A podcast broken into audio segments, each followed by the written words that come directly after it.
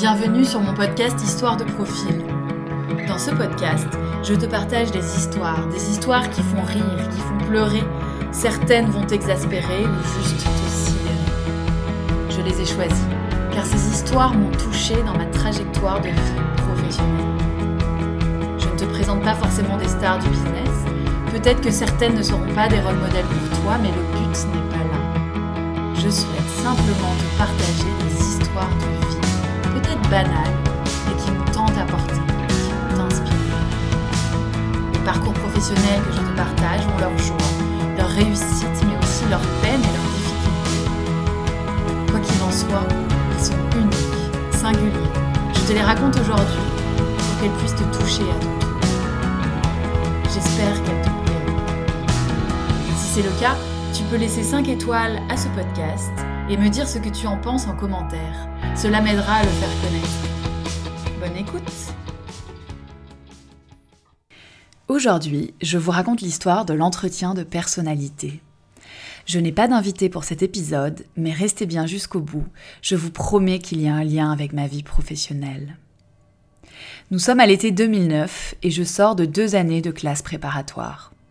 Deux années acharnées à étudier 7 jours sur 7, 14 heures sur 24, c'est-à-dire non-stop si on ne compte pas les heures à dormir et à manger.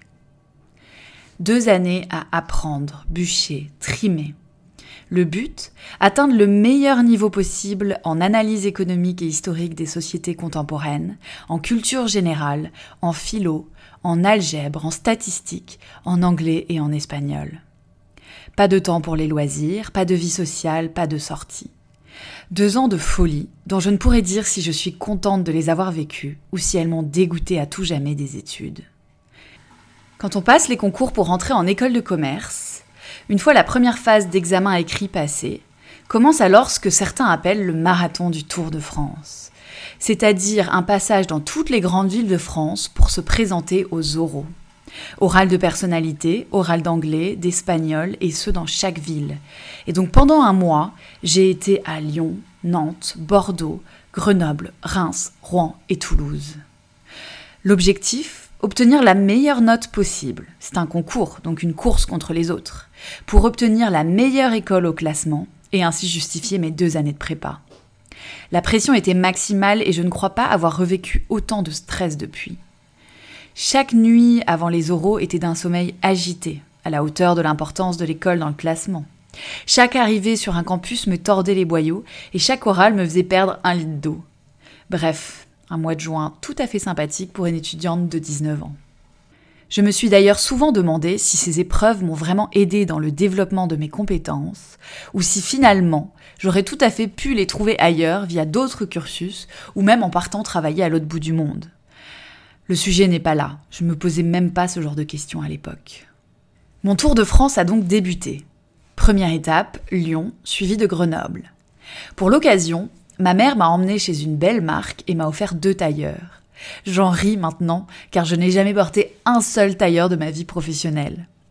Mais à cette époque, je pensais que cela me donnerait l'air professionnel, moi qui n'avais jamais mis un pied en entreprise et dont la seule expérience se limitait à des jobs d'été dans une usine de shampoing ou dans une boutique de chaussures. Je m'en souviens encore très bien de ces tailleurs. L'un était bleu marine et l'autre était gris à fines rayures blanches. Je chaussais des lunettes noires pour ajouter du sérieux au sérieux, et je portais un grand sautoir gris pour une mini touche d'originalité. Bref, je me sentais en confiance dans cette tenue, autant que faire se peut au vu de ma terreur des jurés. En effet, j'étais encore traumatisée par un de mes derniers oraux de personnalité blanc, où ça s'était fini en pleurs. Donc, j'avais mes tailleurs, j'avais mes préparations sommaires, mes notes et mes billets de train. J'étais plus ou moins prête à affronter mon marathon d'oraux, et ça commençait par celui de Lyon. Si vous ne connaissez pas les périodes d'admissibilité dans une école de commerce, ça aussi c'est un délire. En tant qu'admissible à l'école, on vient stressé et inquiet pour passer les oraux. En tant qu'élève de l'école, on est là pour accueillir les admissibles stressés et inquiets, les convaincre de rejoindre notre école, car c'est la meilleure, et les aider à passer le moins mauvais moment possible. Donc quand je suis arrivée à Lyon, j'ai découvert cette ambiance fiévreuse et troublante. Moi, je sortais de deux années de bouquins et de polycopiés à lire, de listes de vocabulaire et de citations philo à apprendre par cœur, de moins 2 sur 20 et de commentaires acides sur mon incapacité à rédiger une synthèse. Et quand je découvre l'ambiance d'école de commerce ce jour-là, je pressens aussitôt que j'oublierai mes citations de Keynes et de Spinoza très très peu de temps plus tard. L'ambiance est à la fête, mais il faut d'abord que j'arrive à passer l'épreuve des oraux de personnalité. Je me souviens surtout de l'attente. Je suis la quatrième à passer. Avant moi, il y a trois filles. On vient toutes de la même prépa. On est toutes habillées à peu près pareil. Nos discours ne doivent pas franchement diverger vu la courte vie que nous avons derrière nous. Alors comment se distinguer avec ça? Et si l'oral s'appelle de personnalité, on ne nous prépare pas vraiment à celui-ci. L'idée est d'expliquer qui nous sommes, ce que nous aimons faire dans la vie, ce que nous avons potentiellement déjà fait ou vu, quel métier nous voudrions faire et pourquoi cette école de commerce en particulier et pas celle d'à côté. Pour réussir cet exercice, il faut donc sortir du lot, il faut montrer sa personnalité, briller par son ambition ou encore montrer une lecture du monde audacieuse. Et je ne pense pas que c'était mon cas. Déjà car je ne suis pas préparée, et ensuite car je suis surtout très formatée. Première de classe, la prépa ne m'a pas vraiment aidée à m'affranchir d'idées normatives. Et enfin, je suis très timide et facilement impressionnable. Arrive donc mon heure. Je me retrouve face au juré, un homme et une femme, qui m'observent sérieusement et me fixent du regard. Leurs rôles ont-ils été distribués à l'avance? Je ne le saurai jamais. Toujours est-il que l'entretien a commencé et que l'un me posait des questions d'une voix douce et confiante, pendant que l'autre me fixait du regard en fronçant les sourcils et sans un mot. J'ai lu bien plus tard que c'était une technique de déstabilisation très utilisée par les brigands. Eh bien, ça a marché sur moi, j'étais très déstabilisée. Je me suis sentie nulle et mes propos m'ont semblé plats. Je me revois avec les épaules qui s'affaissent, le dos qui s'arrondit, les mains qui tremblent. Le sautoir et les lunettes n'ont vraiment pas aidé. Mais le plus frappant dans tout cet oral, c'est une question que m'a posée le jury. Je crois qu'à ce moment-là, je racontais ma maigre expérience de ma vie professionnelle. J'avais à plusieurs reprises monté des groupes de danse, j'avais été leader dans la recherche de fonds pour un voyage de classe, j'avais négocié avec le pâtissier du coin pour revendre des viennoiseries et me faire une marge, j'avais cuisiné et vendu des chocolats dans la rue à 11 ans. Bref, je tenais à montrer par des exemples que j'étais quelqu'un de dynamique, avec un grand sens de l'équipe, une vraie vision et une capacité à convaincre. Et à ce moment-là, la jury qui me fixait depuis le début m'a demandé de but en blanc. Et donc, j'imagine que la voie de l'entrepreneuriat vous intéresse. Et là, je me souviens que c'était le bazar dans ma tête. Tout est devenu très fou. Mes pensées sont parties dans tous les sens. C'est comme si une sirène avait résonné très très fort tout d'un coup. La dissonance entre ce qu'on me suggérait comme carrière et ce que je m'étais toujours raconté comme histoire professionnelle était trop forte. Moi, entrepreneur? Moi, entrepreneur? Mais enfin, ça n'a pas de sens. Ça n'avait tellement pas de sens que je ne m'étais jamais posé la question car pour moi, il n'y avait même pas de question à se poser. Jamais je ne serais à mon compte. Mon destin, c'était de finir cette prépa, de rentrer en école de commerce, de trouver un métier, puis une entreprise et basta. Je ne voyais pas plus loin que ça. À la limite, ressources humaines ou marketing, ok, mais entrepreneur Et donc ce jour-là, quand je me suis retrouvée face à ce jury et face à cette question déboussolante, j'ai nié. J'ai bidouillé une histoire peu convaincante, racontant que ce genre de projet, c'était bien pour ma vie personnelle, mais pas pour le reste. Avec du recul, je comprends que ma réaction était un mélange de déni et de peur. Car quand je repense à la question posée par la jury, je revois mon corps se contracter, mes boyaux et mes mains se tordre encore plus. Déjà, parce que je devrais lui répondre par la négative, et moi, première de classe, ce n'était pas dans mes habitudes. Ensuite, parce qu'une partie de moi sentait sûrement qu'elle n'avait pas tort, mais que je ne pouvais pas m'autoriser à cette idée. Et enfin, montrer mon doute, ça aurait été accepter que c'était une possibilité, et ça aurait été aussi montrer une faiblesse, tout du moins, c'est ce que je pensais à l'époque. Je me devais de présenter un plan de carrière réaliste et sérieux. Je m'en suis sortie avec une pirouette mal amenée et un 10 sur 20 qui ne m'a pas permis de rejoindre cette école. Aucun regret, me disais-je alors, j'ai fini à Nantes, une école que j'ai adorée et où je n'ai plus entendu parler d'entrepreneuriat. Voici l'histoire de l'entretien de personnalité. Alors pourquoi je vous la raconte?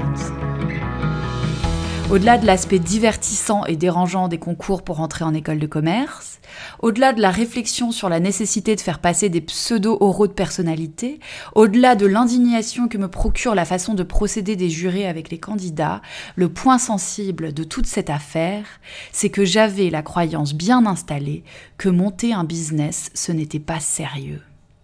Alors je fais un aparté ici. Qu'est-ce qu'une croyance? Une croyance, c'est une pensée que l'on s'est répétée à propos de nous, de la vie, du monde.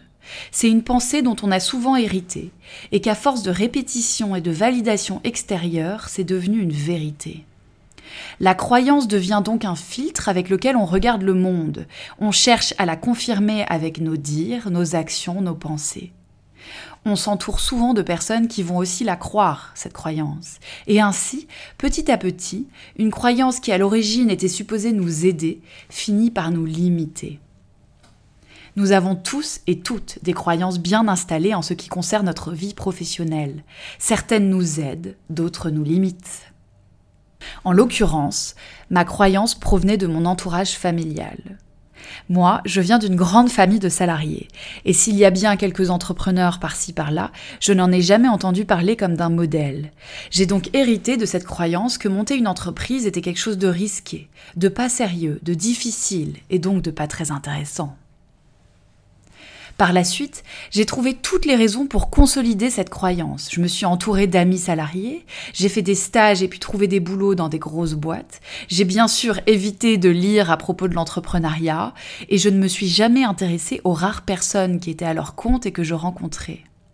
Il n'y avait donc aucune raison que ma croyance ne change. L'entrepreneuriat restait quelque chose qui ne m'apporterait jamais assez la sécurité dont j'avais besoin.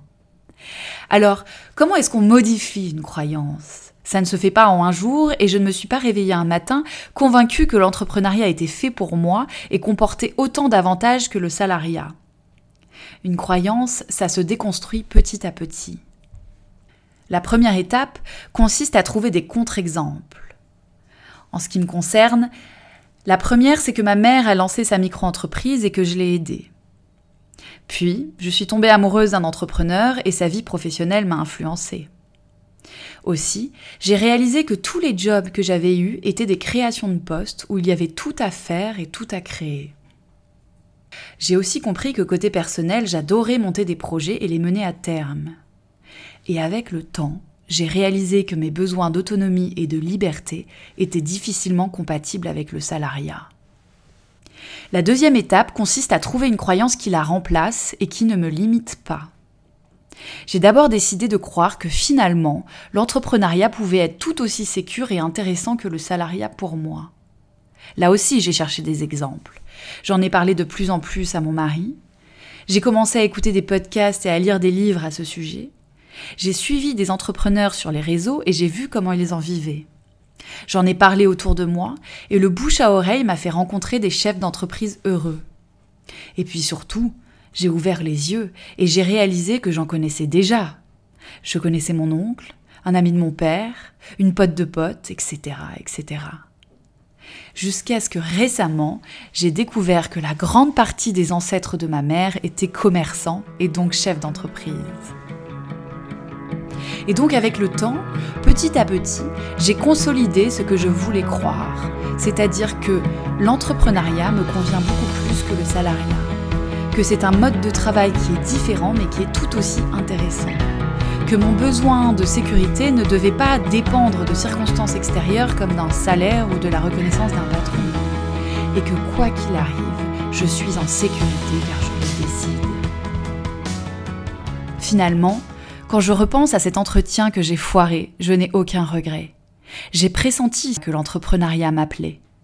Et je me demande si ce jury n'a pas planté une graine ce jour-là. Car 13 ans plus tard, je montais ma micro-entreprise. Merci d'avoir écouté cet épisode jusqu'au bout. J'espère qu'il t'aura plu. À ton tour, voici la réflexion que je te propose. Quelle croyance entretiens-tu concernant ta vie professionnelle? À ton avis, pourquoi est-ce que tu crois cela et d'où est-ce que ça vient? Je te propose de trouver deux contre-exemples qui prouvent qu'elle n'est pas fondée, cette croyance, puis de décider si tu souhaites t'en débarrasser, car elle te limite trop, ou si tu souhaites la garder pour qu'elle t'aide encore. Fais ton choix en conscience. N'hésite pas à me partager les fruits de ta réflexion par message via mon site internet ou mes réseaux sociaux. J'ai hâte de te lire. Si cet épisode t'a plu, tu peux lui mettre 5 étoiles sur ta plateforme de podcast préférée. Tu peux le partager à un proche que ça intéressera ou encore via tes réseaux sociaux, Instagram, LinkedIn, en me mentionnant Marion de profil. Je m'appelle Marion, je suis coach en changement professionnel et je t'aide à te créer une vie professionnelle sur mesure. À très vite!